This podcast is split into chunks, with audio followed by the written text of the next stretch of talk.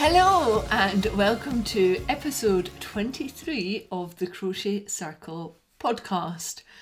It's called I Blinked and It Was December, mainly because I blinked and it was December.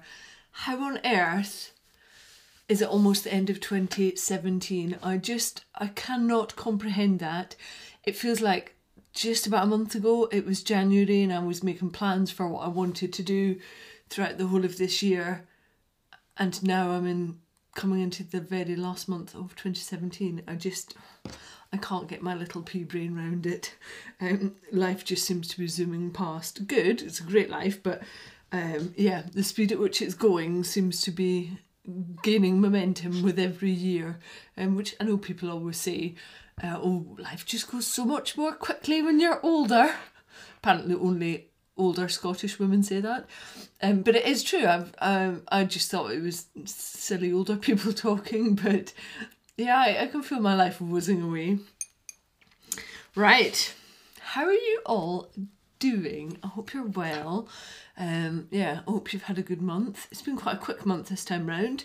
Um, somebody sent me an email saying, "Oh, you'll be podcast recording next week," and I thought, "No, I'm not." It's the week after, and then I checked the diary and I was like, "Ah, Friday is the first of December, so I've um, I've lost a week somewhere."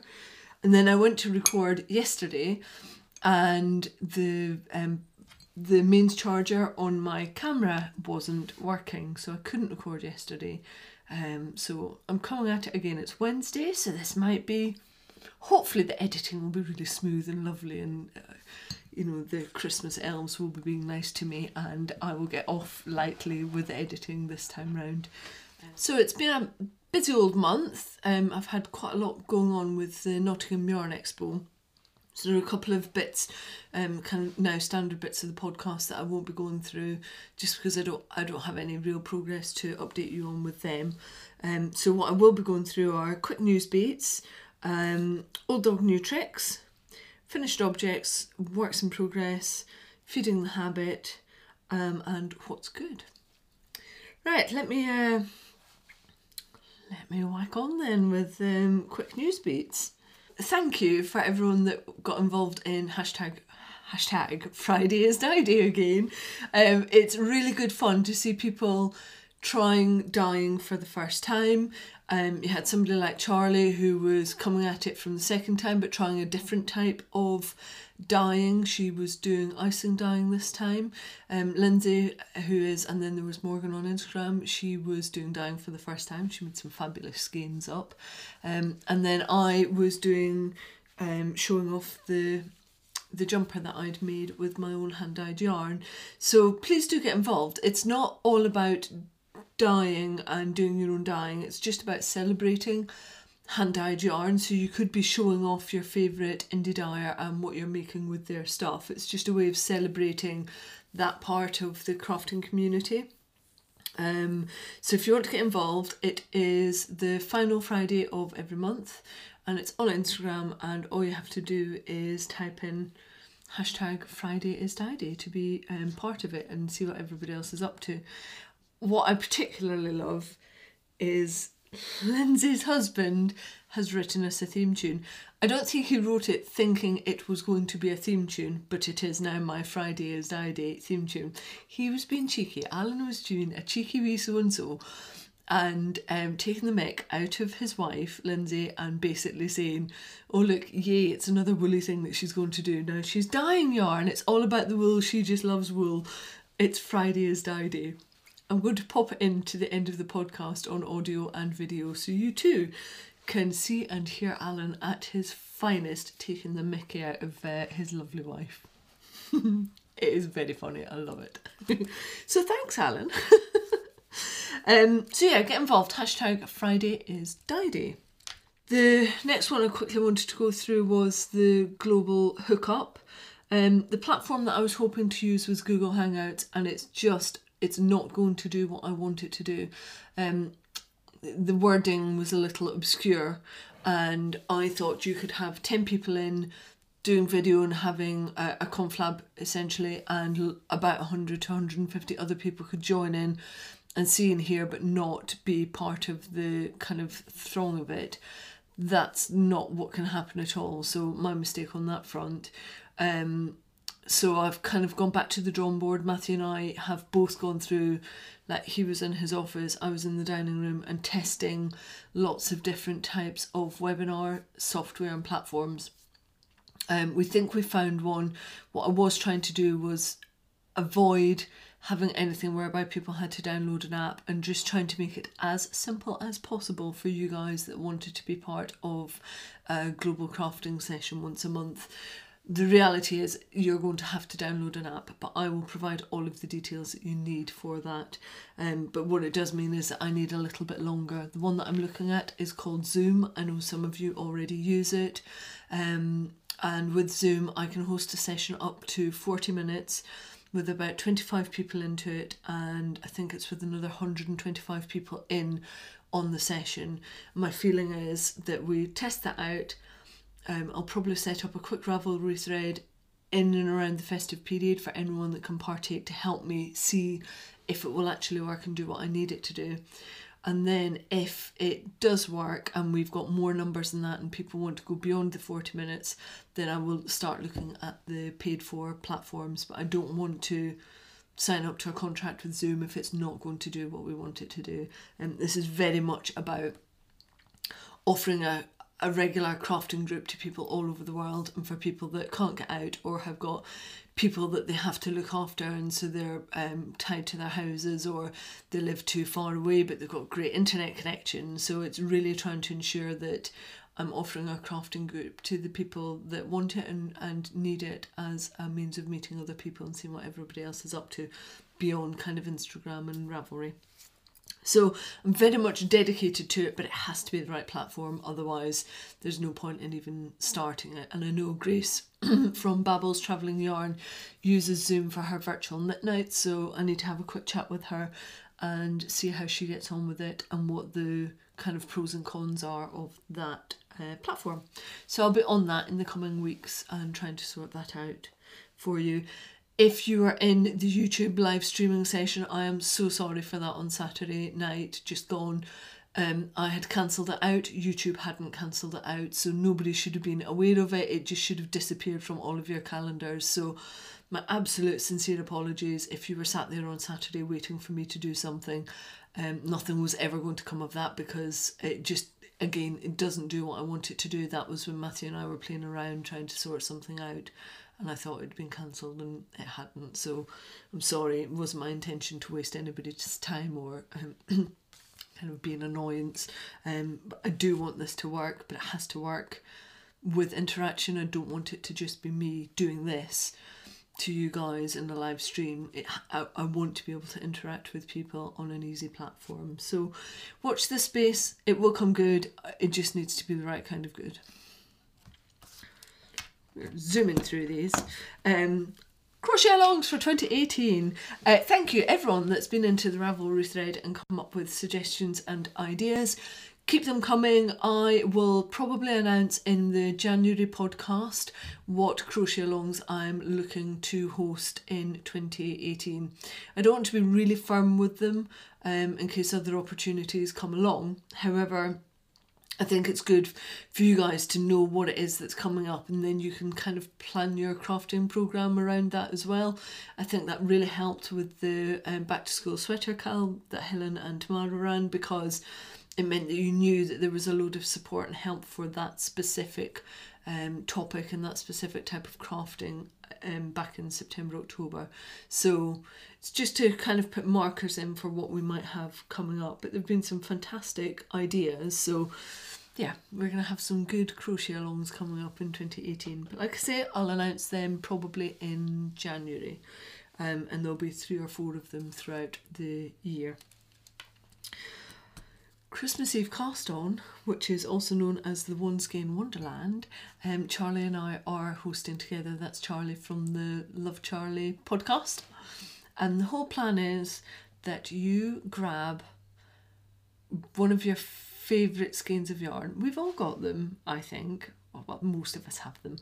That special skein of yarn that you bought because it was oh so beautiful and you just had to do something with it and then it's come home and you've stroked it and petted it and thought, oh, you're so beautiful. but maybe it hasn't made it further than your stash. And so the plan is to get those beautiful skeins out. Some of you will be getting beautiful skeins for Christmas, um, and you might be allowed to open that little present early. And um, yeah, you might be allowed to open it up and start hooking on at one minute past midnight on the 24th of December. That's what I'll be doing. I'll be very excited. Um, and I might already have a new skein coming as part of my Christmas present that Matthew has promised that I am allowed on Christmas Eve as a little like Brucey bonus. um, and I can show you that afterwards. I've got it with me for um, feeding the habit. I'll pop it in the show notes as well. Um, so the concept is you get out that special skein, you unwrap it on Christmas Eve or Christmas Day if you need to wait, and you hook up. It doesn't just have to be crochet, it can be weaving, knitting, whatever you fancy. You know, I'm just glad to have people crafting together. But the concept that Charlie and I came up with is that you um, it's a nice, easy project, and that's why we've gone for 100 grams. Now, you might have a five pack of mini skeins that you want to use, go for it. You might have 80 grams left over from another project and a 20 gram mini skein, go for it. If you use 110 grams, the uh, One Skein Wonderland police are not going to come knocking on your door saying you are not valid. you may not enter. And um, the the main thing is to get out those special skeins or the ones that you've been given and use them and enjoy something quick um, that you know that you will have done by the deadline of the 31st of January and something that isn't going to tax you too much. There's a lot of stress and a lot of emphasis that is put on the festive period and this is all about having something where you can come back into your own little bubble and craft away maybe at like 10 minute pockets that you've got and then have a nice little time in your own crafting world. It's not about, you know, producing the fanciest project ever. It's about having some relaxation time and just chilling out during the festive season. I rather suspect that some people will have finished objects done by the end of December. The um the discussion thread is in my group, so in the Crochet Circle group on Ravelry, and the um, finished objects thread will be in Charlie's um, so Love Charlie podcast on Ravelry, and there's a hashtag which is One Skein Wonderland, um, Cal. So yeah, One Skein Wonderland C A L. Um, so yeah, use the hashtag for Instagram, have a chat about it on the threads in Ravelry, and I'm looking forward to see what you're coming up with. Um, lots of people have put forward pattern suggestions and I've added all of them into a bundle in Ravelry. So all you need to do is go to the Crochet Circle group, so not in the forum where the discussion boards are, but go to the actual group page and on the right hand side there is um, a bit that will say bundles. And if you click on the bundles there are two. One was for the back to school sweater cal and the second one is for the one skein wonderland cal. Um, so I've put all of your suggestions in there. Keep them coming in and I will just keep on adding them into that bundle. And I've added a load of more ones in there as well. So there are mittens scarves market bags toys cowls, shawls, all sorts in there. Just go and have a look and get some um, some ideas from other designers that you might not have heard of before. So we've been amassing some very nice prizes for the One Skein Wonderland Cal. First up is the latest book from um, Kat Goldin and Joanne Scrace from the Crochet Project. Um, I know some of you will have this already, so I'll I'll probably offer this up as one of the main prizes and then if somebody already has it I'll swap the prizes around. But I asked Kat and Joanne to sign it for us as well, which they did when I was at Yarndale. We have the lovely bag which I showed off um, last time round from um, Emmy and Jel from Emya Handmade. I love this bag.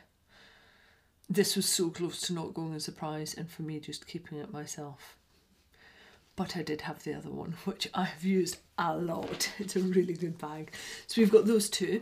Charlie's also pulling together a nice um, dye kit for somebody with some undyed yarn and also um, some of the Wilton's icing, which go a long, long way. So, um, and if you wanted to have a look at her Instagram feed, that's what she was doing on hashtag Friday is Dye Day. And she came up with some beautiful, very light, pastely um, coloured tonal shifts in a couple of skeins of yarn.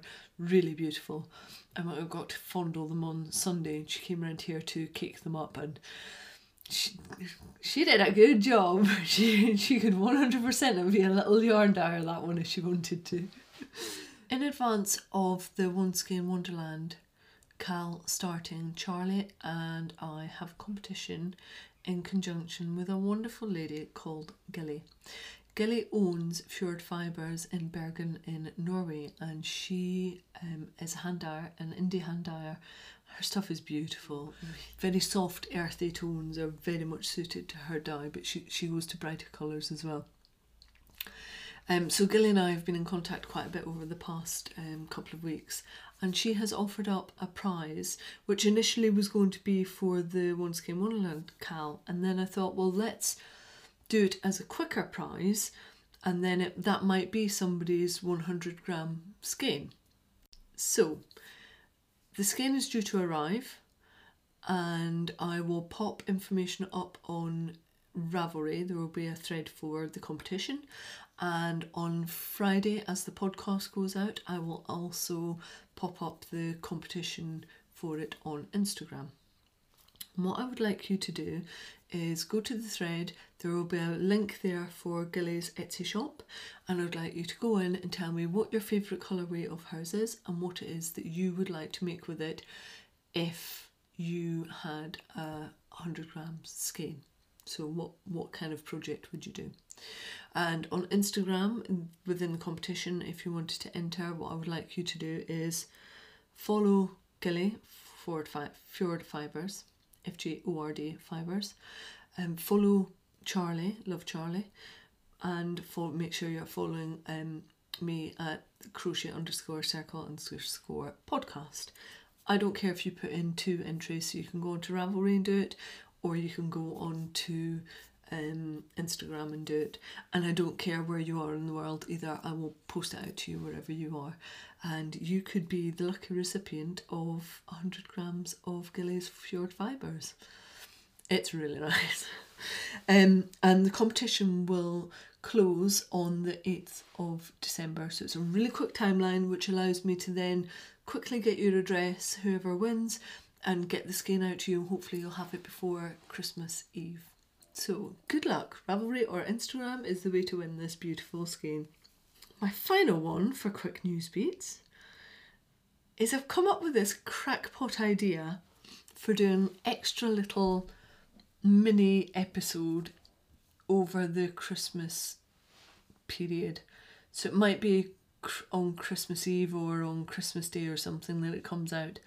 But I know lots of you have got friends, family members, partners, flatmates that you live with that have to sit and listen and watch podcasts all the time. I know from quite a few of you that when your partners come in the room, they go, Oh, hi, Faye, because they know my voice as they know lots of other podcasters' voices as well. So I thought, why don't we do them a little payback? Why don't we do um, like some shout outs? So if you want, I will open up a thread on Ravelry, and this will only go through Ravelry.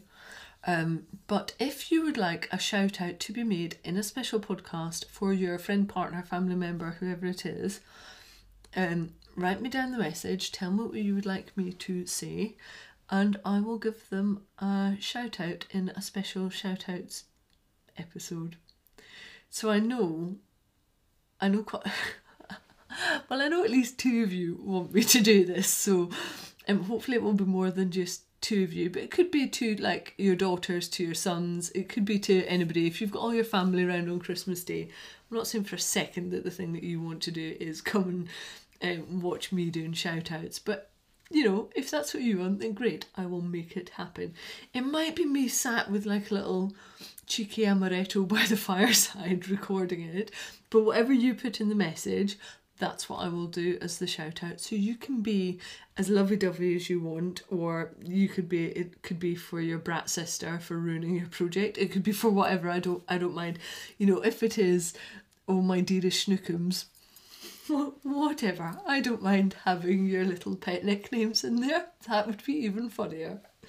So the Ravelry thread, by the time you're hearing this, the Ravelry thread will be live.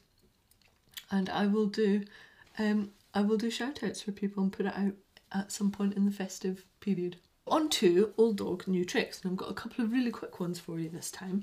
I now have about eight pairs of socks that have all worn through um, and aren't really all that usable. They're not keeping my feet warm anymore. And they wear through on the sole, and the toes, and on the back of the heels. That's where I'm particularly hard on my socks. And I don't just want to throw them out because the cuff bit is actually still in really good condition and has got quite a lot of wear in them. So does the top of the foot part as well. And I was racking my brains thinking I don't just want to throw kind of 16 socks out. Um, and I could compost them because they're uh, wool and um, silk mix, so they don't have any any um, polyamide nylon in them. But I thought I don't I don't just want to do that. And then I came up with a brainwave and what I did was turned the sock inside out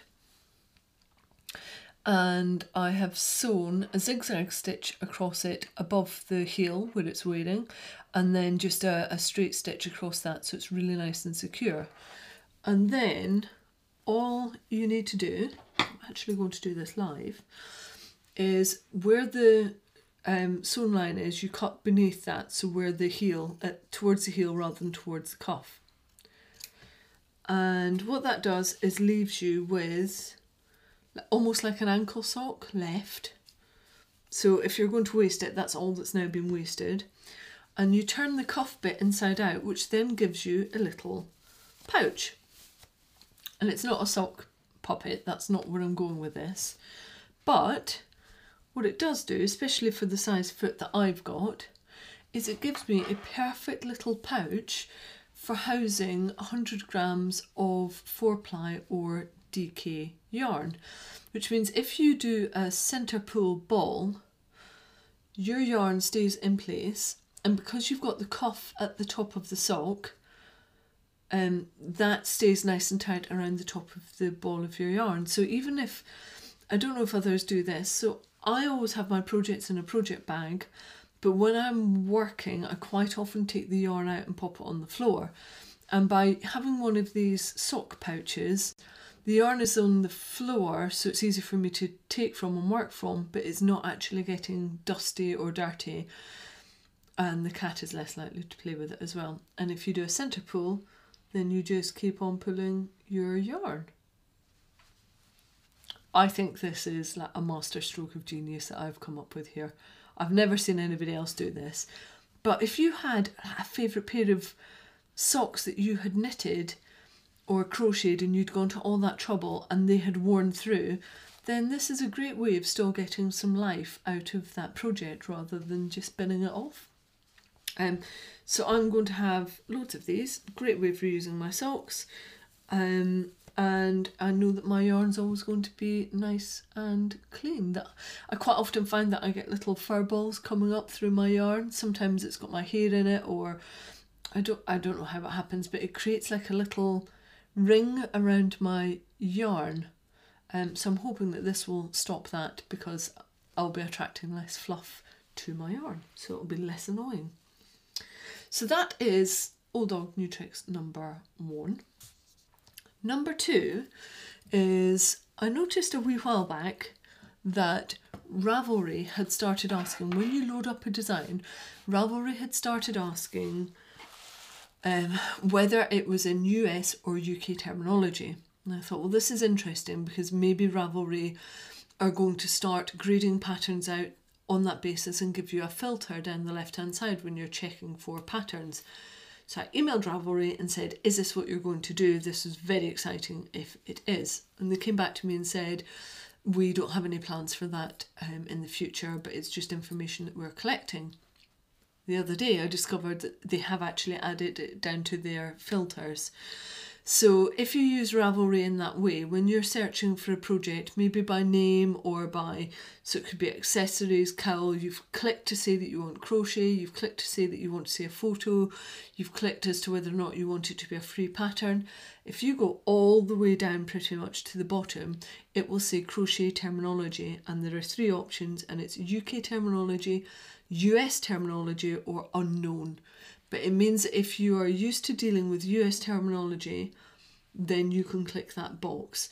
Or at least if you've clicked that box and you're used to UK terminology, you then know that you're going to have to do that conversion in your mind or write out that conversion and vice versa if it's UK. I thought it was really helpful. It's a pity that they haven't told anybody that goes live, or at least I haven't seen it if they have. Um, but if you are often caught out on Ravelry by patterns being UK when you expected US or US when you expected UK, then that might be a nice way of quickly filtering through and looking for patterns that are automatically ready for you to use. I mean, obviously, still double check it because there is a potential for human error, but um, there is now that filtering system there for you, which is great. I'm really pleased that they've done that because I know quite a few people struggle with that aspect. Right, that is it for Old Dog New Tricks. I've just come in from outside. It's quite nippy noodles out here. I've got a cheeky little hot chocolate, a salted caramel hot chocolate. I am obsessed with anything salted caramel. I love that sweet and um, kind of umami flavours, and I just, oh, salted caramel just does it for me every time. So, this is quite delicious. Um, I tried to encourage the cat in as well because I thought maybe he could come and bring me extra warmth, and uh, not a chance. He is all snuggled up on his favourite daytime blanket. It's a daytime blanket and a nighttime blanket, and he's on his bright yellow daytime blanket, kind of underneath it because I nest him all the time. And I was like, "Come out, you coming out, pom pom?" like, uh -uh. I do not think so. It is so nice and warm in here, and I know what a little icebox your uh, your studio is. So no, I'm not coming out to see you. So I'm just gonna have to warm myself up instead. But it is chilly. There's still a little frost um, outside on the grass, and it is quarter past eleven in the morning. Um, so yeah, I might have to put more layers on as I go through the podcast. On to finished objects. I don't have that I say this every single time. I don't have that many finished objects. and I'm sure some of you must look at me and go, how does she fit it all in? like how how does she get through so many objects? So I don't have that many because in part one of the um, main ones is my home body sweater, which I have got on at the moment. The pattern is by a lady called Megan Shames and it's on Ravelry. You can see it as a free of charge pattern. I've already uploaded all of my project notes on it, so if you were interested in the pattern and seeing how I made it, because I played about with stuff quite a lot, um, then go to my Ravelry page. I am Ma Dashper, and you'll see my, I think it's called Ma Dashper's Home Body Sweater in there. Um, but I'm really, really loving this uh, jumper. I it was meant to be made in a chunky yarn, bulky. That's not my thing. I'm a good size 14 to 16, so for me to then wear a jumper that is in a chunky yarn, I would just look huge, and that is not a path that I want to go down personally.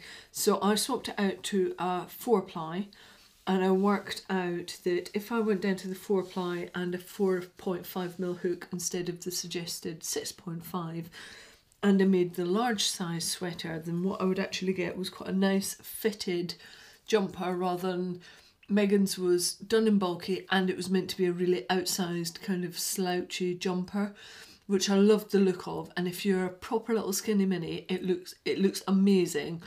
I just didn't see that looking amazing on me, and I don't want to put all that work and effort in and then have something that I look in the mirror and go, yeah, I'm never going to wear that. So I fiddled about and I've got something that I'm really proud of actually.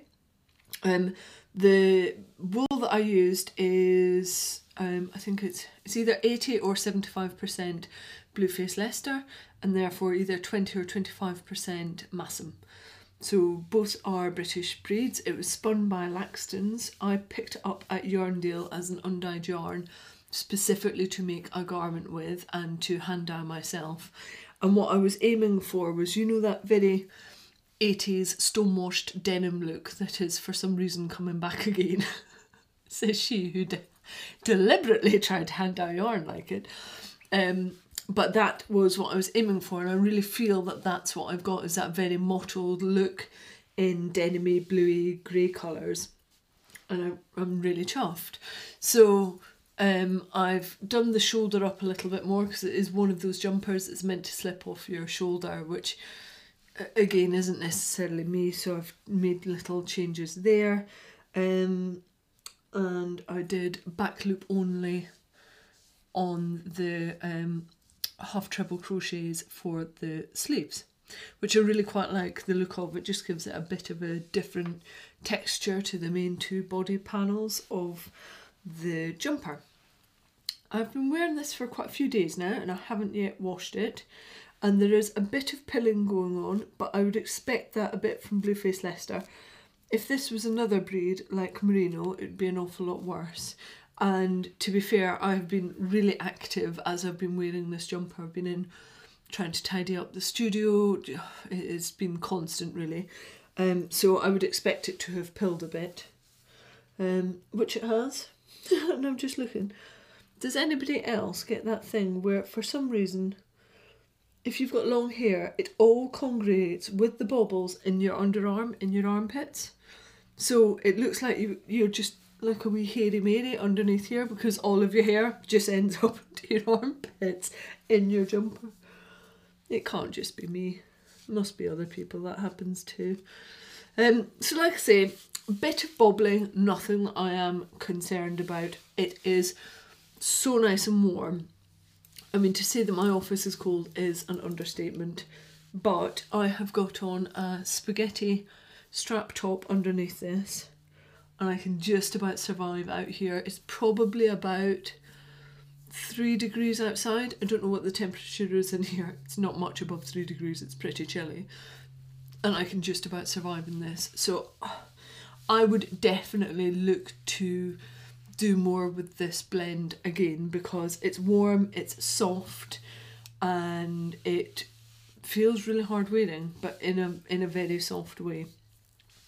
So I said last time round that I was really feeling the love for Blueface Leicester BFL, and I am. Um, it's got so much character when you work with it. And one of the main things is that it's like it's like a little cloud of light wool. It's so it's so light and airy and lofty and it's got a springiness to it. It's got loads and loads of character um, compared to some of the other more standard yarns that you get. So it's really beautiful to work with and um, it doesn't split. It's really nice to work with with this particular way that it's been spun, but it is just so light. This entire jumper, and it's quite a long jumper, is only 281 grams. I will make sure I put some photos up in the show notes, but uh, um, like it's quite long. It comes probably about halfway down my bum, and um, for that to only be 281 grams, I'm I'm really impressed with. The whole thing pretty much is made up in half treble crochet, half double crochet in American terms, and I added um, just six rows of double to give me a little bit of a cuff at the end. But 281 grams, three skeins of yarn for me to make this in a four ply, I think is pretty good going actually. Um, yeah, I would make this jumper again, I think, and again and again and again. It worked up fairly quickly and if you haven't yet tackled garments and you want something really, really easy to start with, go straight to this one for two reasons. One, it's a free of charge pattern. Well, for three reasons. It's a free of charge pattern. It comes in three sizes and it's very easy to play about with the sizes that you've got because the pattern is so simple. So you start out, um, you in, you go up for quite a while and then you increase out. And then once you've made your two panels, you then add the sleeves down. In terms of garment construction, you really cannot get much easier than this and it's quick to work up. So go and have a look at it. It's the Homebody Sweater by Megan James. And I will make sure I put up picture, um, proper pictures because whilst I may hate having pictures of myself out there, actually it shows you what it looks like on my type of a um, curvy body shape. Finished object number two, I started and finished last Saturday morning. I was given a really beautiful skein of yarn by Helen. You all know Helen. Helen is one of the dynamic duo that was our back to school sweater cal. She gave me this really beautiful skein of Little Grey Sheep DK and it's their Hampshire range. Now their Hampshire range is um, it's wool that comes from small family farms and their own Stand-Fine wool and Gotland fleeces. So it's similar characteristics to the Blueface Leicester and Masham, whereby it's quite a lightweight feeling yarn. It's quite, you know, airy, lofty are words I would use. It's got character. You can see some of the fibre strands coming off it. It's not a very neat, precise commercial yarn. Um, and it's absolutely beautiful. Really nice to work with. Again, no um, splitting when you're working with it. And whilst I would love to show you a really beautiful label for it, I left the label outside and Pom got hold of it and munched it. So, the company is the Little Grey Sheep. They are based down in Hampshire and it is British wool and they dye it on the farm as well. If you've never come across them, go and have a look because it's a really beautiful wool that they do. They've got quite a few different blends and um, her dye colours are gorgeous. Again, very earthy, very tonal, very pared back. They're not rainbow, they're not in your face colours. I've got one upstairs which is called Rhubarb Patch, which maybe I should also pull that out for the One Skein Wonderland Cal. Oh, I'm so naughty. And it is, is this yarn is a perfect rhubarb patch um, set of colours. It's absolutely beautiful. So I wanted to do something special with my 50 grams from Helen and Helen is uh, has been designing in some of the magazines and one of the things that she has designed is a little hot water bottle and it was in I think it's issue 21 of Crochet Now magazine and with my subscription to Readly I get Crochet Now as a download it's not one that I can get in the shops locally um, but luckily I can get it as my download. So on Saturday morning, I sat and I hooked up my little hot water bottle, which now accompanies me out in the office. And this comes out and keeps my lap warm, or I put it on the desk and put my hands on it. Try to keep my hands warm. So it's been really useful since I did this on Saturday. Um, I've used it every single day. Now I've reversed the pattern out because I really loved the way it worked with the wave stitch with the um, colours but it does use a back loop only stitch so the reverse out the inside shows the back loop only part of of the pattern so if you're looking at it thinking that doesn't look like Helen's design it is I just really liked this I thought it showed off the beautiful colours in the little grey sheep um, wool really nicely. So it goes from a very dark jaded green into an almost, uh, you'll know what I mean if I say like a seaweedy browny green colour. Uh, not quite olive tones, but that that very, it just reminds me of Scottish beaches basically. Seaweedy brown up into jade green. I'm probably not selling that into you and you're like, that sounds disgusting for you. I'm never buying that wool. But have a look at the photos. These will be up in the show notes. The the shifts that you get in the um, colours for this wool are really beautiful. And I think it particularly lends itself to crochet and the stitches that work with this hot water bottle. Just it's come out really, really nicely. So that was a great little quick um, thing that I could do because I've got so many big things on at the moment, my my brain likes to process through things and have little things that I can tick off. So sometimes if I'm feeling overwhelmed, one of the best things that I can do is start a new project, but a quick one that I can do inside of a few hours and then it's done. And then I feel like I'm getting somewhere and I know that's counterproductive because that's then a few hours that I haven't spent on the things I really should be doing. But it, I don't know why, but it tends to ease my mind and I think, well, okay, I've just done that. I have achieved something because I've done something from start to finish. Now I can crack on with the things, the other things I have to do. I know it's backward logic, but it's logic all the same. So the two other things I've been working on um, are not crochet. Actually, there are three. Yeah, not crochet. Um, one of the things I sell in the shops and was gearing up for with Nottingham Yarn Expo was a bunch of project bags that are a bit like, you know, the adult colouring. So the concept is that you have a bag that has already got all of the black outline added to it, and then you get a set of embroidery threads and you embroider, stroke colour in whatever the um, the animal is that you've gone for in your project bag that I sell.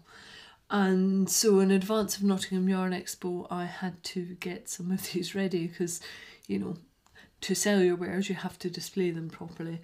So, I've done um, this beautiful bear, he's really gorgeous, and he's done it in the colourway forest. So, I've done him, I've got another seven that I have to do, but he was one of my finished objects. He took about 10 hours. Ideally, I would have had all eight done for the expo, just was not going to happen. So I managed to get through the bear, and in advance of pulling all of the kits together, one of the things that I had done is tested it out on a sugar skull one with some linen that I had bought at Yarndale. So I'd done the sugar skull all in blues and kind of turquoisey colours and greys. I really like that. And by doing that and finishing that off, that was what then made me think, right, these kits are worth pulling together and worth trying to sell. So it was another finished object. And yeah, that's pretty much it. I've got one which isn't quite a finished object, but I wanted to show it to you because by the time I record in January, you're not going to see it anyway because it will be on the feet of um, my best friend's boys. And I've been working on little Christmas socks using the West Yorkshire spinners. It's called, I think it's called Candy Cane and it is a self-striping sock yarn which goes from quite a zingy green to cream to red to cream to green cream and it, it goes through that colour combination. Um, not necessarily my cup of tea, a little too Christmassy for me, but I know that Jenny and Winky and GP will love, love, love, love socks in this colour. They all love Christmas. Uh, Winky has been singing Christmas tunes for about the last two months. He is obsessed. He unfortunately has taken on exactly his mother's take on Christmas. Um, so I thought he would just love it if he had little Christmas socks. So I'm making them both. However, I might have to rip loads of it back because there's just like, I was trying a different heel and it just looks awful. So um, you won't get to see these unless I get photos of the boys wearing them on Christmas Day, which I might I might take for you. Um, but I thought I'd just show them off quickly because if you're into knitting socks and you need some Christmas socks for people, this might be a good way to go. I also asked people, by the way, on Instagram what they were making for Christmas and if they had any good quick makes that I could suggest on the podcast. That was on the back of putting the hot water bottle cover up and a few people came back and said that they thought this was a good idea for quick Christmas makes for people with the hot water bottle cover. Um, Caroline, I think, is now on her third pair of the Bolton mittens, which is Lynn's design, which is in our Take Two book. Um, what else was there? Mittens seemed to be quite a popular one. Uh, cowls, the little Christmas baubles that seem to be all over Instagram. Um, if you check out Rosina from the Zeens and Rogers podcast, she's just put a tutorial up for one. Um, so that's quite a nice quick Christmas make and it uses up lots of scraps of yarn. I think Catherine from Crafternoon Treats might have just put a tutorial up for those as well. So they were the kind of ideas that people were coming back with um, for Christmas makes. I think cros- uh, crocheted socks were in there as well. So if you are looking to make a few final bits and pieces for Christmas time, um, they were the suggestions that people came back to you as really quick designs that are quick and easy to make up. Right, so that's it for me on the finished objects. I'm going to move on to WIPs. And talking of Christmas makes, this is my one and only work in progress. I promised to make my friend Fraser a cardigan. I tried my hardest to not make him anything, but I, I have a simple rule. If people ask me to make stuff for them, I will say, yes, by all means, come back to me with a pattern. If they come back to me with a pattern, then I feel like they're actually interested in me making something for them and it's not just a flippant, oh, you can just make me something because you've got the time to be able to just whip something up for me, which I get quite a bit. So Fraser actually came back to me with a pattern idea. And then I'd said to him, but this is the type of wool that I like to work with, which is the next step that I take.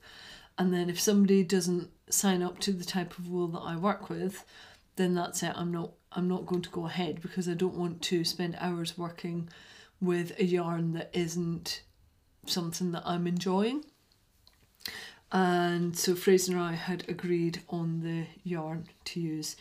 Now I searched high and low to try and get something that was um, British, that was within a price range, and that would be machine washable and in the right colour. Fraser's quite a dapper Dan when it comes to um, the colours that he wears. He's reasonably pale skinned. He has ginger hair, strawberry blonde, and he really likes wearing quite bright purpley pink colours. Like I say, he's quite he's quite zingy with his um, clothes taste, and I, I love it. Fraser always looks like a dude when he goes out to work, and he wears shirts and cardigans to work. So, and this is what this cardigan is for. But Fraser is also horrendous in that he won't buy a cardigan that fits him. He will buy one a size larger and then shrink it in the washing machine to shrink it to fit. Do not understand his logic for that. There is no logic, but that's what he does. Uh, and I've told him that's not acceptable for something that I'm going to spend probably 80 hours hand knitting for him. So we have sized it up accordingly. We have found a yarn that we both agreed on, and um, I have started making it. The yarn is Cascade 220 sock. I will pop all of the details into the show notes because I don't have a tag with me. Um, one of the things I'm really pleased about with this pattern is that you can do the sleeves separately. So you do the sleeves from the cuff up. So I'm not going to be at a point where I've done all of the body and then I think, oh, I've got two massive sleeves to do. And when you're when you've got something like sleeves and that's the last part that you've got to do, it feels like they take forever. It certainly did with this jumper. I put a thing up on um, Instagram saying that I had come away from Second Sleeve Island because it just takes so long and it can be soul destroying because when you've done the panels you think, woo, I've nearly finished, I've nearly got a garment that I can wear. And then like hours later you're still doing the sleeves and you can't wear the thing until you have done the sleeves. So quite chuffed that I can actually start the sleeves early and do them concurrently with the main body of the cardigan. And I haven't got very far, I'm probably about 30 rows in. I've worked out that if I am to deliver this as his birthday and Christmas present on Christmas Day, then I probably need to be averaging about 10 rows a day. Last night I managed five, the night before I managed six, the night before that and the night before that I didn't manage any. So I think I'm going to have to spend a couple of weekends solidly working on this cardigan. And my beef with it is it's a cardigan, therefore every other row is a purl row. And to give you an indication of what that means for me, it takes me 10 minutes to do a knit row in this cardigan and it takes me 15 minutes to do a purl row. It is that much slower for me. I'll get there. I will make sure that I deliver this cardigan to Fraser because he's been waiting for it for so long. Um, but right now, I am not in love with this cardigan. I think I probably will be by the time I split for the sleeves. But at the moment, like you feel a woohoo moment when you get to make a new buttonhole. Um, it's quite monotonous knitting and whilst Fraser's little face at the end of it when he gets a lovely cardigan on Christmas Day it will be nice to see. Meh. yeah, uh, it's um, it's not my favourite project, but it is good practice, and I know Fraser will love it and wear it. On pain of death, will he shrink this? I got um, superwash, and he's not allowed to do anything to it at all. He has been warned and if you are looking to do something similar, I'll put all the details up in the show notes. But it's basically called a classic men's cardigan and it's with raglan decreases. And I'll pop all of that up on the show notes for you. But that is my one whip because frankly, this is the only thing I really should be working on because I've got to I've got to sort it out and have it ready for Christmas Day. Hopefully I'll be able to put up on Instagram a little photo of Fraser wearing his bright purple cardigan. we'll see. I might be still there on Christmas Eve, not able, not able to do anything with the One Skein Wonderland because I'm doing the cardigan of doom. But that really is it for me for whips because that's my one and only, and that's one that I've got to keep on ploughing on with, unfortunately. So many other things I want to be doing, and I just can't because that's my priority. That is my deadline. Let's move on to feeding the habit. I have got quite a lot of new yarn, but for full disclosure, I only actually bought one of the skeins. Um, I've had various other yarns come from other places, and I will talk you through what, where, why, and how. But what I wanted to do first of all was show you my special Christmas skein for the um, the One Skein Wonderland Cal. So this is one of my Christmas presents from Matthew, and it is called Ice Flow, and this is one of the ones I was telling you about um, by Gilly at Fjord Fibres. It's a really gorgeous mix. It's um, a sock yarn and it's 80% wool, Norwegian wool, and 20% polyester, and it's 350 metres for the 100 grams. And I saw this on Instagram, and it was one of those Im- like immediate, have to have that. Matthew was in his office and I was next door in the dining room and I was shouting through, go, Matthew, can I please have a skein of yarn for Christmas? Yeah, whatever you want. Uh, can, can I just order it now because somebody else is going to get it and I have to have it? Please, can I have it? yeah, go ahead. So I ordered this in. Fantastic service from Clay. This came, I think, two days later. It was so quick, the speed at which this arrived from Bergen. And it is. I'm going to. I'm going to unravel. I've already taken photos of this um, for the show notes it's so delightful. Now, I have travelled between Oslo and Bergen and gone up to, um, there's a really famous train journey that you can do from, from those two locations. We did it in, I think it was March time, into February, March. We actually went up to an ice music festival up in a place called, I think it's Gilo, is how you pronounce it, and all of the instruments were made from ice, and you sit in an ice amphitheatre and they're playing ice xylophones and ice trumpets, and some of them are hooked up to electricity as well, which is interesting. It was a fantastic thing, and one of the things that really sticks out was taking the train journey from Gilo over to Bergen and going past all of the glaciers and seeing the different colours that you've got within that. And that's exactly what this skein of yarn represents it has that snow white colour going into the grey where you get the the kind of slush coming off the ice and then you get these these brilliant blue colours and turquoises coming through and I just I fell in love immediately and it was a, I have to have it So I don't yet know what I'm going to make with this skein. It has to be something really pretty special.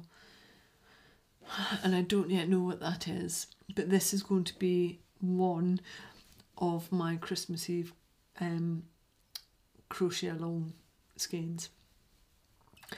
Um, so yeah, if you've got any suggestions on what I can do with 350 metres beyond what I've already put in the bundles, let me know because it's so beautiful.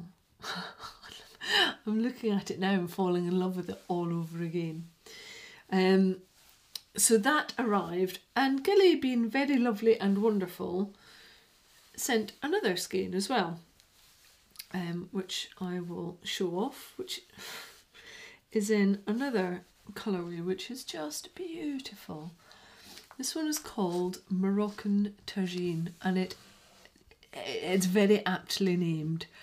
So we've got in here what I would consider to be all of the earthy tones, a peachy orange, a light plummy colour, um, going into a more terracotta colour. There's a a tealy petrol colour in there and going into creams as well. And it's really beautiful. I pinged her back a message saying, uh, "You've been you've been very naughty. Thank you very much. Um, I will reluctantly give it away as a podcast prize. Reluctantly, not because I wouldn't want you guys to have it, but because it's so beautiful and it's um, totally within my range of colours I love to work with. And Gilly came back very kindly and said, No, that was for you. I wanted you to have it. I love that you like working with different fibres and um, she watches the podcast and she was she was just very complimentary and it was a very definite that this skein was meant to come and stay with me. I'm not going to argue with that because it's flaming beautiful. So um, this is my one, and then what she said was, I didn't, I did want to offer you a podcast prize, but I didn't want to presume that you would like my um, my yarn and my dyeing that much that I should just send you one. She's absolutely lovely. So I went back and said, no, by all means, we would love to have one for the um, podcast. Please go ahead, and hence I set up the the competition. So I'm just waiting for that to arrive. This again, like the Blueface Leicester and Masham, has got real character to it and real depth of character. It's light, um, you can see the twist in it. It's just, it's beautiful. So I encourage you to go and have a look at uh, Gilly's hand dyed at Fjord Fibres. She's um, Fjord Fibres on Etsy. I'll pass her details there, and I will also it will all be up on the show notes for you to go and have a look at. But I'm I think it's probably very obvious from the podcast that I don't do the big bold rainbow colours. I'm not into really bright colours. I do like saturated colours, but they need to be more earthy tones for me to like them and want to wear them. Um, and therefore, there are a few dyers that when I come across their stuff and I think, yes, you are my type of dyer because they like the same kind of colour blends, they like the same hues, they've got the same idea of tonally what it is they are um, attracted to and what they want to be associated with and her stuff is definitely one of them. Absolutely beautiful. So thank you very much for that, Gilly. I'm just, yeah, I'm really excited to get these into projects. Um, I think with the Moroccan tagine one, I, I am actually going to knit socks with them because it's uh, it's got the polyester content in it. There's enough there to make a pair of socks. And one of the things I'm finding, because my office is an ice box, is that there are certain fibres that I wear as my socks that are keeping me warmer than others. And the merino nylon mix, the kind of 80 20, which is fairly standard for a lot of indie dyers, actually isn't keeping my feet warm enough. And the ones that are keeping my feet warm are my um, my John Arbon manufactured ones because they've got um, alpaca in them and a few other pairs of socks that I've got with um, fibres that aren't merino. So I'm intrigued to see how this fares as a knitted sock and whether it actually keeps my feet warmer. I'd also like to know if anybody else has found the same thing. You know, maybe merino for me is more of a an autumn and spring weight sock, but I need something that's going to give me better warmth properties for the winter time because once my feet get cold, I find it really hard to warm them back up. The rest of me can be in a really nice ambient body temperature, but if my feet are cold, it can be hours for them to warm up. Um, so I'm gonna, I think these are going to be knitted socks and see how they work for me. But if you have any understanding of that, if you've gone through the same process yourself, I would love to hear from you on what fibres work really well for you for keeping your feet warm. That would be great. Because um, I know some of the rest of you suffer in the same way that I do with very cold feet. So, there's just so much stuff. Um, as I've said, I was at Nottingham Yarn Expo, and one of the companies I was most looking forward to seeing was um, Bear in Sheep's Clothing. I talked about Bear in Sheep's Clothing when I came back from the show that I did in Northern Ireland. And I think I said at that point, this is a company to look out for. They do a lot with British breeds. Um, they do a lot also with not dyeing up the entire skein, so you get to see the nature of the undyed skein as it was. Um, and just really nice. And so when I arrived at Nottingham Yarn Expo on the Friday night, one of the first people that I saw there were Bernie and Derek from Bear in Sheep's Clothing. I love them. They're just they come from Belfast in Northern Ireland, and if you know if you know anything about the Irish, like not to generalize a nation, good crack, they can talk, and they're just good fun and they do not take life too seriously. And that for me sums up Bernie and Derek. They are just wonderful human beings.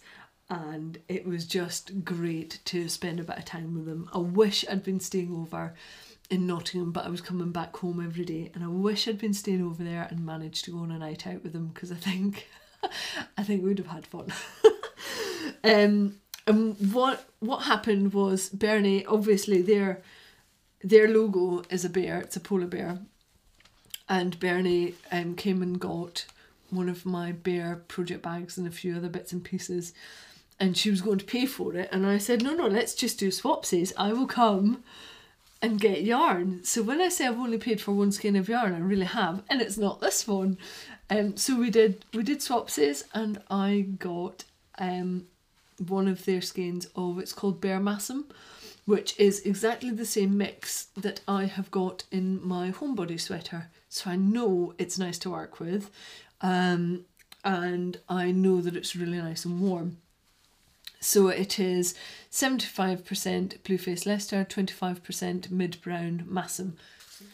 So let me just take it off because it's a lot of green, which is not one of my normal go to colours but it goes through from like a sagey green into a lighter, slightly more acidic green. It's got little pops of like a luminous green in it as well, plummy colours, going into blues, going into quite a cobalt blue.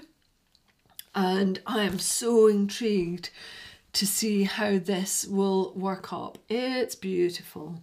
It's so soft and it's sheepy. It's really sheepy.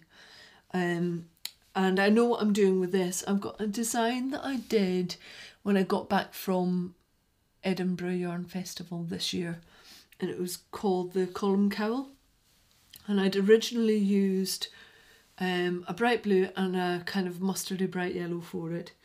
And I loved the colours individually, and when I pulled them together, it just reminded me of the um, IKEA flag, and I thought, that's not a good look, but I still really love the design.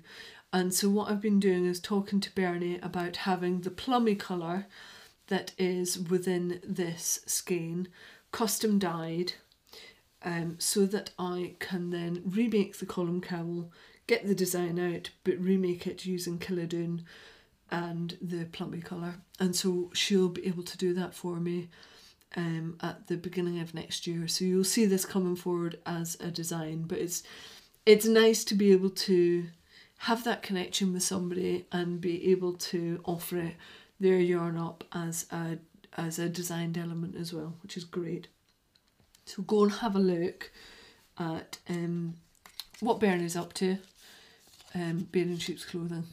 Fab, just fabby fab people.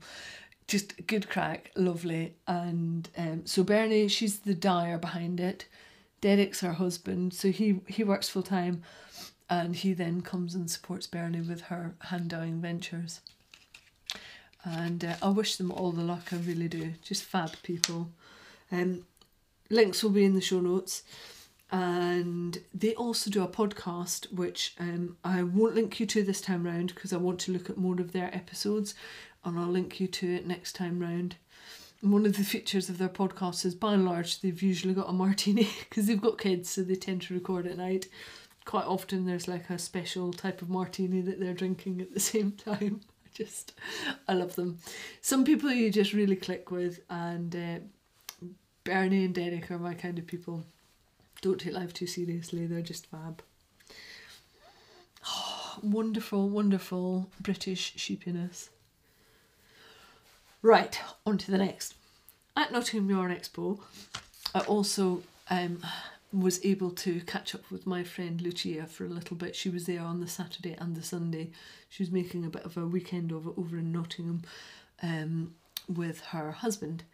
And she had been in Italy earlier in the year and she brought me back um, some Italian wool. It's 100 grams of, it's noted as lana sarda, which I, I do not speak Italian. I would love to be able to speak Italian, but I think it is a Sardinian um, wool. And it is uh, 100 grams, I don't know how many meters, and I think the overall company might be called Arcade.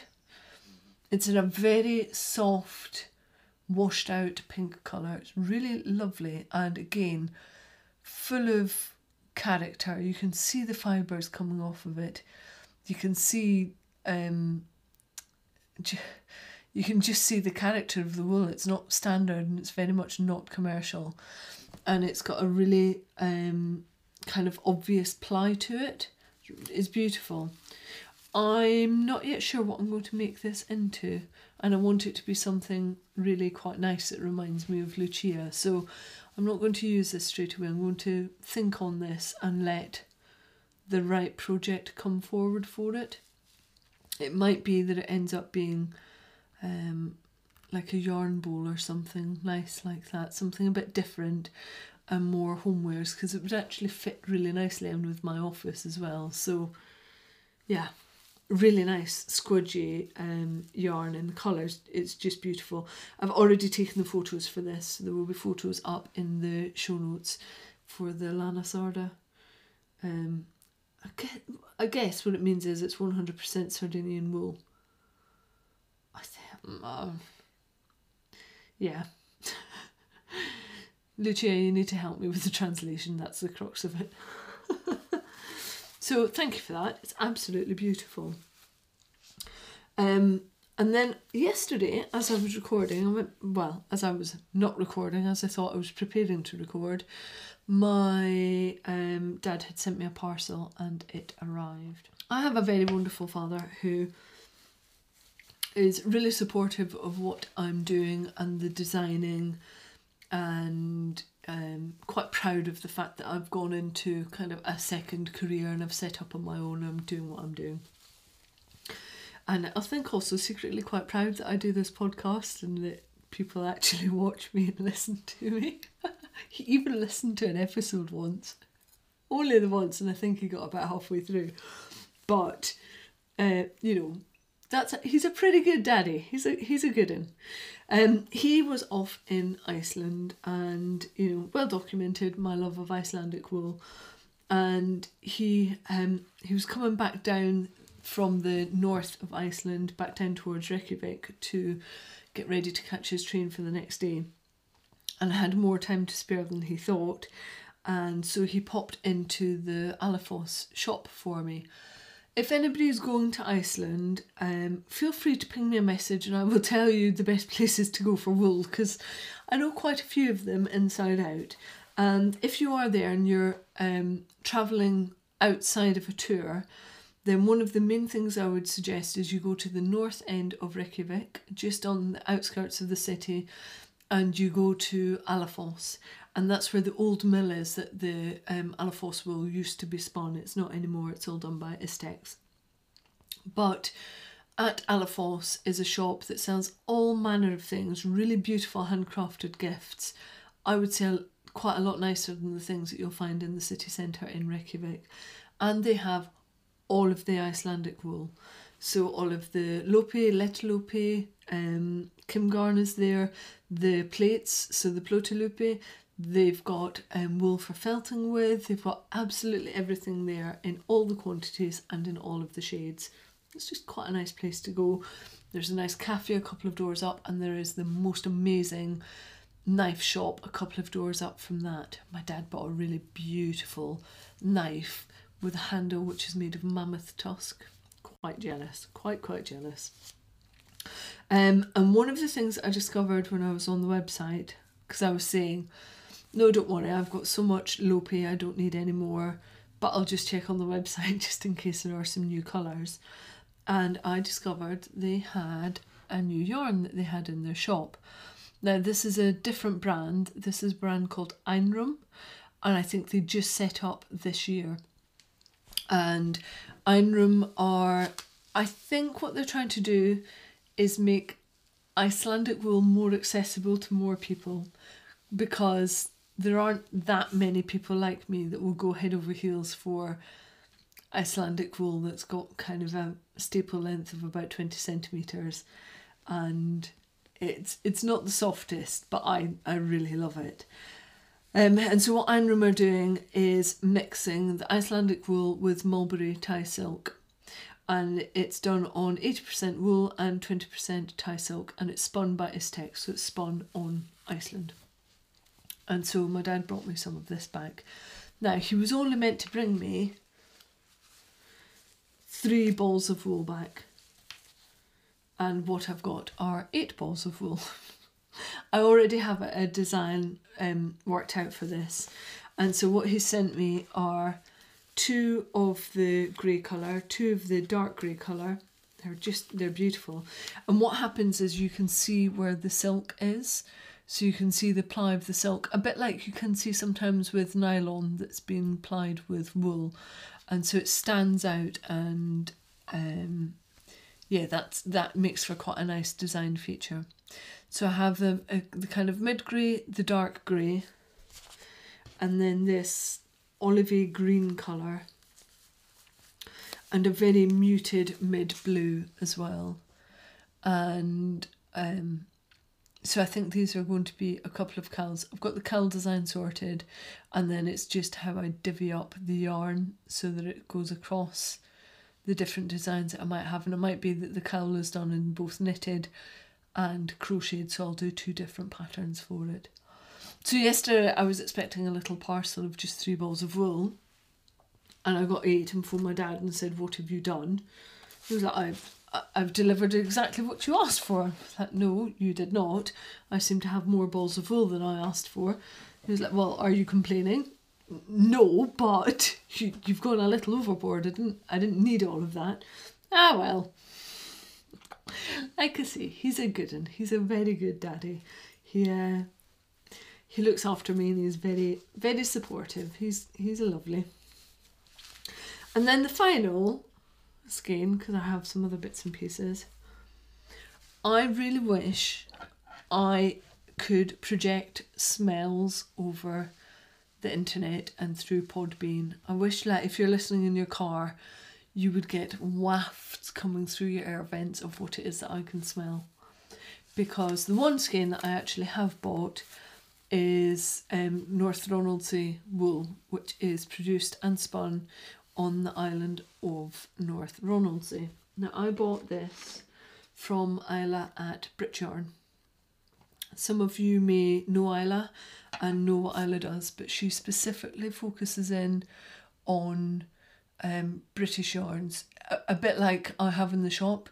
She's got a sense of, a set of principles that she works to, and that's what she works to. That's it. She will not bend from it, and so she focuses on um, British wool. She will do blends, but it has to be no more than 25% um, nylon or polyamide for her blend.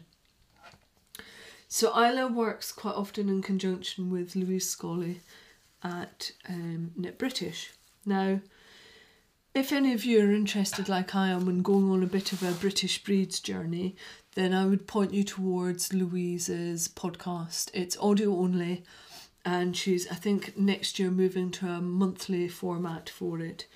Um, and Louise is very much into British wool and encouraging people to buy locally wherever they are. So if you're not in Britain, then buying whatever is local to you and celebrating the many breeds that we've got um, in the world. Something that's very dear to my heart as well. One of the things that she is doing throughout 2018 is the wool exploration. And the concept behind that is every month she will um, put out another breed for us to swatch, play with, and see what we think. And the whole point is that you therefore learn about different breeds, what you like about them, what their characteristics are. This is something that I'm really interested in from a design point of view. I would like to design using more of our British breeds, but within that, I think the parameters are that I still try and design whereby a four ply is 400 meters and a DK is 200 meters and a chunky is 100 meters per 100 grams. So that if somebody goes to my designs they don't have to try if you're in australia you're not trying to source north ronaldsay wool. You know that you can do an easy yarn substitute with it but that said i still want to understand the characteristics of our british wool a little more so the first one up for january is north ronaldsay I think the February one is Gotland, then it's Ryland, and then it's Jacob. And I already have Gotland, Ryland, Jacob in my stash, so I was good for them. But for the first one, I had to find some North Ronaldsay. And it is, without a doubt, one of the sheepiest yarns I have ever um, handled. It's amazing. Now, the North Ronaldsay sheep are really quite special. They come from the North Ronaldsay Island on Orkney and they live on a diet of seaweed. So they have quite harsh habitats to live in. Um, and I would have expected, therefore, that that habitat would have made their wool quite harsh, quite um, kind of rigid to touch, and it's not. This is one of the softest yarns I've ever um, I've ever touched. It's one of the softest wools. So I'm really looking forward to working with this because this is like this is almost like touching merino and BFL, Blueface Leicester. It's that soft. One of the things I'm thinking about doing with um, each of the breeds is using a specific um, pattern. So I'm thinking about using a little flower motif and I will make lots of them up and then eventually make a blanket out of them. So if I'm ever at a show and any of you guys wanted to come along, I can point you towards all of the different breeds and show you what they all feel like. So if you're interested in British breeds, you can come and handle it for yourself and see what you think and see how it is crocheted up. So specifically, it, it's crochet that I would be doing with these breeds. Lots of people do lots of knitted um, swatches with it, and I think quite often a wool can handle very differently in crochet than it does for knitting. So I'm going to come at this from a crochet angle rather than the knitted angle. But if you're interested, have a look at Louise's latest few podcasts where she talks about it. And also, if you go to the Ravelry thread for Knit British, there's loads of information. I mean, this is something that she's been doing for a long time, so there are a lot of information in there already about British breeds. Um, but this is just a new way of doing it throughout um, 2018, and I'm, I'm guessing she might go beyond 2018 if there's a call for it as well. So you'll hear more on this and breeds um, to come as the as 2018 goes on through the podcast. So soft, so sheepy. It's it's really beautiful. rather looking forward to get my hands on this and um, playing with it and was not at all what I expected, which just goes to show you should never you should never go by um, what you think something's going to be. Never judge a book by its cover because this is a very different wool from um, what I was expecting. So I have two more things. One you might have um, seen on other podcasts and heard about, or you might have seen because I put it on my project bag. But my lovely friend Claudia has made some pin badges. Claudia is from the Crochet Luna podcast and she's made this really cool little pin badge which says yarn loving crochet sisters and it's got a granny square motif on it as well. I tried to buy one of these and she cancelled my order because little did I know she already had one that was being sent through to me. Um, so yeah, I have a, a new pin badge from Claudia and I love it. I've not really had a collection of pin badges before that I've put on bags. Um, and I specifically put it on this sugar skull bag because Claudia loves a sugar skull and I thought she'll she'll love this. If she sees it on the podcast and it's her her pin with the sugar skull bag she'll just she will love what I've done with it. So I think what I might do is add loads of other pins to this bag in particular because I've, I've got a few others I can I can adorn this with. So um, if I'll pop um, details into the um, show notes if you wanted one of these pin badges as well. Really good quality, and they're actually made in California. So, um, yeah, and it was Claudia's design. She worked with the manufacturers and got them all made up. Love it, absolutely love it. And then my final, final,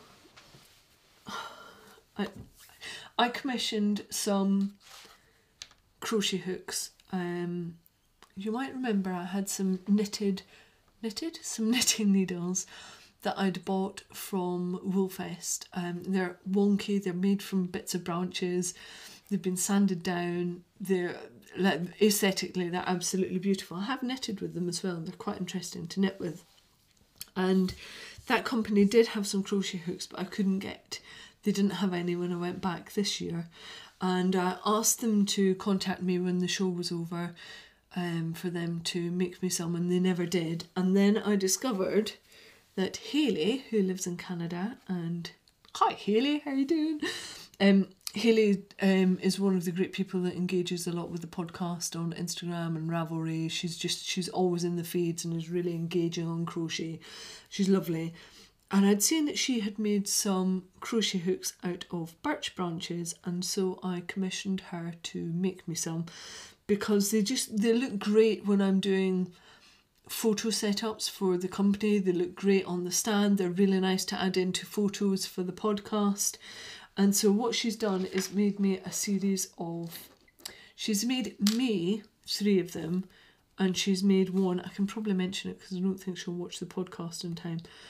But it was um it was Lynn's birthday last week and I got Haley to make her a crochet hook as well. So I got a 16 mil, 14 mil, an 8 mil, and a 4 mil. The 4 mil is for um, Lynn. And what Haley does is she, she goes climbing trees. She finds the right branch that will work for the crochet hook size that she needs. She whittles it down. Um, they get sanded down and I don't know if there's a bit of a varnish on it or if it's just the sanding process. And then she does some pyrography to put the size on it.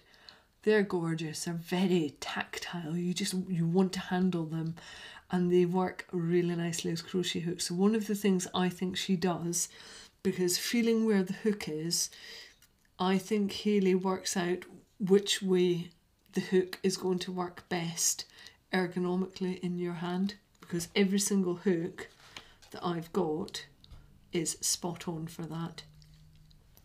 And some of them have got bits of lichen still on the hook.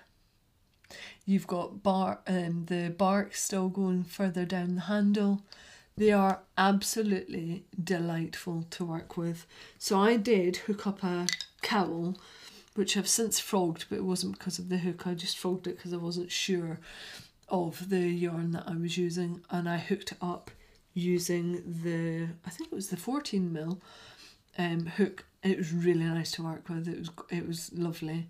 Um, so yeah, if you're if you're looking for a slightly unusual hook or maybe a nice different present for someone, Hayley um, can be contacted. I have um, put her details into the show notes and she can make them to order for you. Um, she is uh, properly uh, out in the middle of nowhere in Canada and she's got really full on weather at the moment. So if you place an order, it might be further um, kind of coming into springtime before she can get up a tree to um, cut a little bit of branch to be able to make the hooks for you. Um, but she will she will work with you to produce exactly what it is that you want. Um, and one of the things that she did for me was she did some pyrography on the biggest of the hooks and she put in a scene from um, one of the national parks which she was visiting and she also sent me through a little photo of that national park. Again, I've taken photos ready for show notes. The scenery is just breathtaking, and I love the fact that I've got something that means a lot to Hayley burnt into one of my crochet hooks. It's it's really nice to have that. So yeah, go and take a look at what Hayley does. She's also a yarn dyer. She's got the cutest little girl as well. Um, follow her on Instagram. She is Fireweed Fibers, and um, yeah, take a look and look at the show notes because I've taken some quite nice detailed photos of the hooks. They are so tactile and so smooth, and they genuinely work as crochet hooks. So if you're not fussed so much about gauge, but you just want something really natural to work with, um, I recommend getting yourself one of these. I love them. I really love them. And I had them out on the stand at Nottingham Yarn Expo, which was really nice. Right, that's that. That's all of my feeding the habit. That was quite a lot, really, wasn't it? Um, like I say, I have actually only paid for one skein of yarn and some hooks. It's just that lots of lovely people give me stuff as well, and I'm, I'm very fortunate. So, finishing off then with what's good. Um, although I was, you know, I've called the episode I blinked and it was December. I actually feel like I've achieved a lot of the stuff that I wanted to achieve in 2017. And what I'm planning on doing is spending quite a lot of time on the January podcast about reviewing all of those crafting goals that I set up for 2017 and setting my stall out for 2018. It's really helped me to think these are things things I want to and need to focus on. Um, and that's really helped me throughout the year. So I'm looking forward to doing that again in 2018. Um, what's going to happen is Matthew and I will take ourselves off for the day. We generally try and go out on New Year's Eve or New Year's Day go off for a bit of a walk, and then we write our list of what it is that we want to achieve. We're, we're both very we're both very business focused, so we're used to having key performance indicators, having um, like bonus structures, being very clear and specific about what it is that we need to achieve within a 12 month period.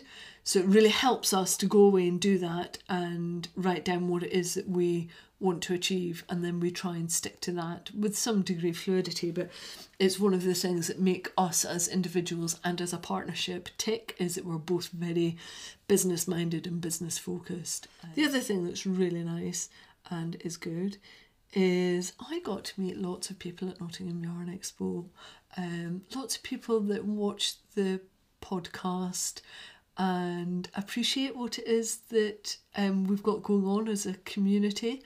So I just wanted to give a quick shout out. Uh, Catherine, hello.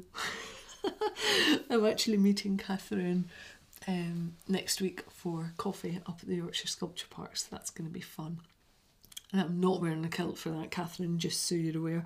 Um, I also met Zilly and Debs and Rebecca and loads of other people that um, didn't didn't give me their names or it was so busy that I didn't get much of a t- chance to interact with them.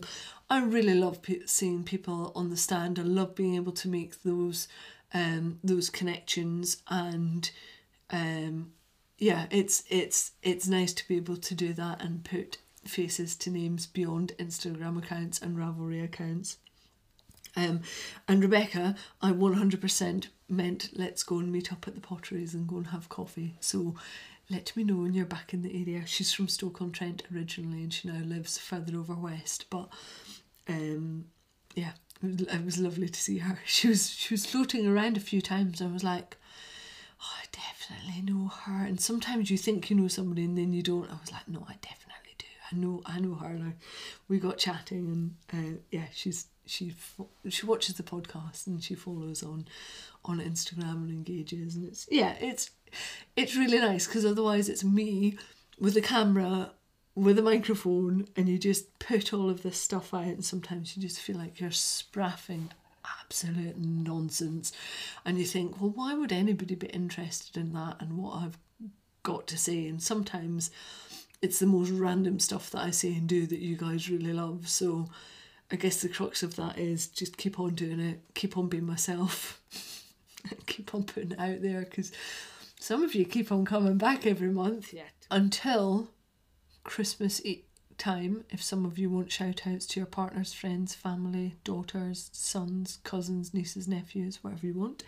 So until then, and then until the January podcast, have a lovely, lovely holiday, um, folks. I'm saying holiday because some people do not celebrate Christmas. So if you've got some time off, if you don't, I just yeah have a have as nice a time as you can and um, enjoy yourselves. Don't let Christmas get to you too much. Relax, get your crochet out, let the world whiz past for a while, and take some time out and enjoy yourselves. Right. Have a lovely festive season, folks, and I might see you in between Christmas and New Year.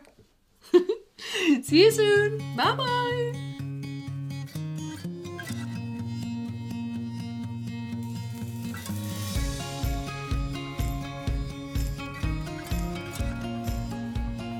Friday is day. It's Friday is my day. The kids, stay out my way thin, stared apart at the dye. I can't wait for it to dry. My husband thinks I've lost the plot. Just me and yarn every chance I got. It's Friday's die.